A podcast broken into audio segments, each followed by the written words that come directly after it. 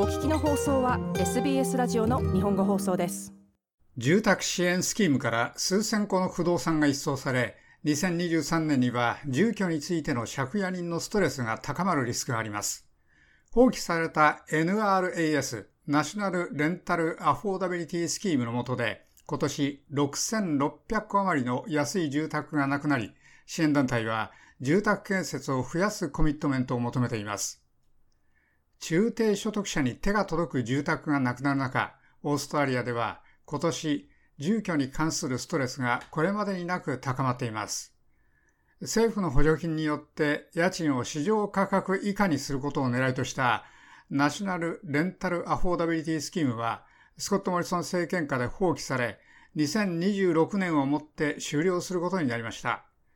これは今年だけでそれらの不動産6600戸が次第に減らされ、2026年までに3万6000個の手の届く不動産がなくなることを意味します。みんなの住宅キャンペーンの全国スポークスパーソン、メイ・アジズ氏は、このスキームが借家人にオファーしてきた重要な支援について語りました。その考え方は中低所得者のために手の届く賃貸住宅に補助金を出すことです。警官や看護師、救急ワーカーと同じです。そのような人々は価格のせいで賃貸使用から締め出されています。そしてそれはディベロッパーやコミュニティ住宅機関、民間の家主らに市場価格以下で住宅を貸し出すインセンティブを与えました。アディル氏でした。このスキームの廃止とアルバニージー政権が事実上そのスキームの代わりのコミットメントをしないことで将来多くの人が苦しむ恐れがあるとアリズ氏は思っています。それはまさに彼らが支払う余裕のない家賃に縛られるということです。それは彼らが家賃を支払い終わった後、いられなくなるかもしれないということです。それは彼らに請求書の支払いをする十分な金がないかもしれないし、彼らが支払う余裕のないローンを借りるかもしれないし、食事を抜くかもしれないし、他の生活必需品を買わないかもしれません。それはまさにこのスキームが阻止しようと考えたことです。再びアジー氏でした。公営住宅問題を優先すると選挙運動をしたアルバニージー政権は、現在、今後5年間にわたって2万個の公営住宅を建設することを約束しています。しかしアジー氏は、これは手元にある問題に対処するのに全く不十分だと述べました。我々が必要としているのは、彼らが本当にもっと大きな目標を持つことです。この政府は今後5年間に2万個の公営住宅を建設することを約束しています。それは必要なことと比べると本当に焼け石に水です。必要なのは全国で50万個です。ですから、この危機の大きさに合わせて我々は本当に彼らに目標を拡大してもらう必要があります。ナショナル・レンタル・アフォーダビリティ・スキームが終了することを考えると、我々はこのスキームの終了で失うものを埋め合わせるのに十分な住居の建設さえもしないでしょう。我々はこの価格に追いつくために永遠に遊んでいるだけでしょう。アディ氏はこのように述べました。オーストラリア住宅都市研究所のマイケル・ホザリンガム博士は、もっと早く行動を起こすべきだったと述べました。これに取り組むのに最も良い時は20年前でした。次に良い時は今日です。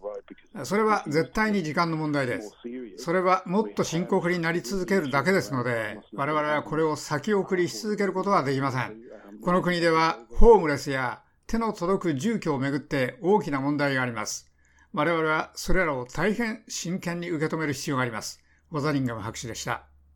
博士はまた、トップが行動しないことがどのようにしてよりリゾーシズの少ない住宅門のより小さなエージェントへの圧力となっている可能性があるかにも触れました。公的な手の届く住居の供給に連邦政府が関与しなければ、それは2つのグループに任されます。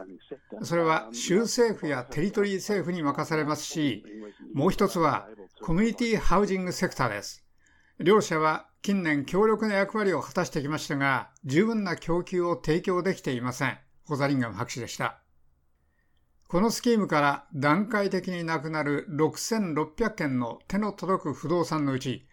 もはやより安い家賃が提供できなくなる住宅2499戸を持つクイーンズランドが最も痛手を受けるでしょう。クイーンズランド社会サービス省委員会の CEO、エイミー・マクベイ氏は、この非政府機関のしぶとさが州内のサービスにどのように影響したかを説明しました。ますます多くの人々が基本的なニーズを満たしてもらうためにコミュニティ団体にアプローチして社会サービスへの圧力が増大しています。それには住居を持つことが含まれます。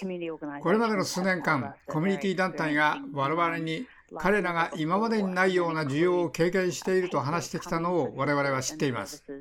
それは前には援助を必要としたことがなかった人々が支援とサービスを求めてくることが含まれます。これは民間の賃貸市場では基本的な住宅を借りる余裕がない人々に関係しています。マクベ氏でした。州の公営住宅に推定4万6千人が登録していて、マクベ氏は借家人にとってこの手の届くオプションがなくなったのは最悪の時だと述べました。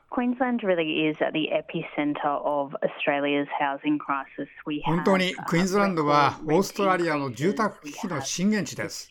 我々は家賃の増加を記録していて、歴史的に空き家率は低く、ギンピーの町と同じくらいの人口が数年間も公営住宅に登録して待っています。住宅危機の時に我々が一番欲しくないのは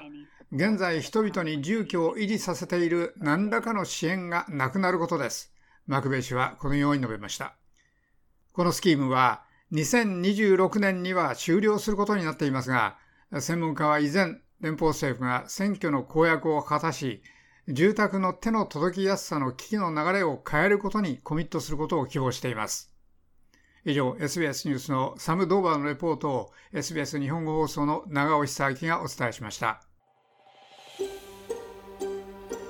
もっとストーリーをお聞きになりたい方は iTunes や Google ポッドキャスト Spotify などでお楽しみいただけます。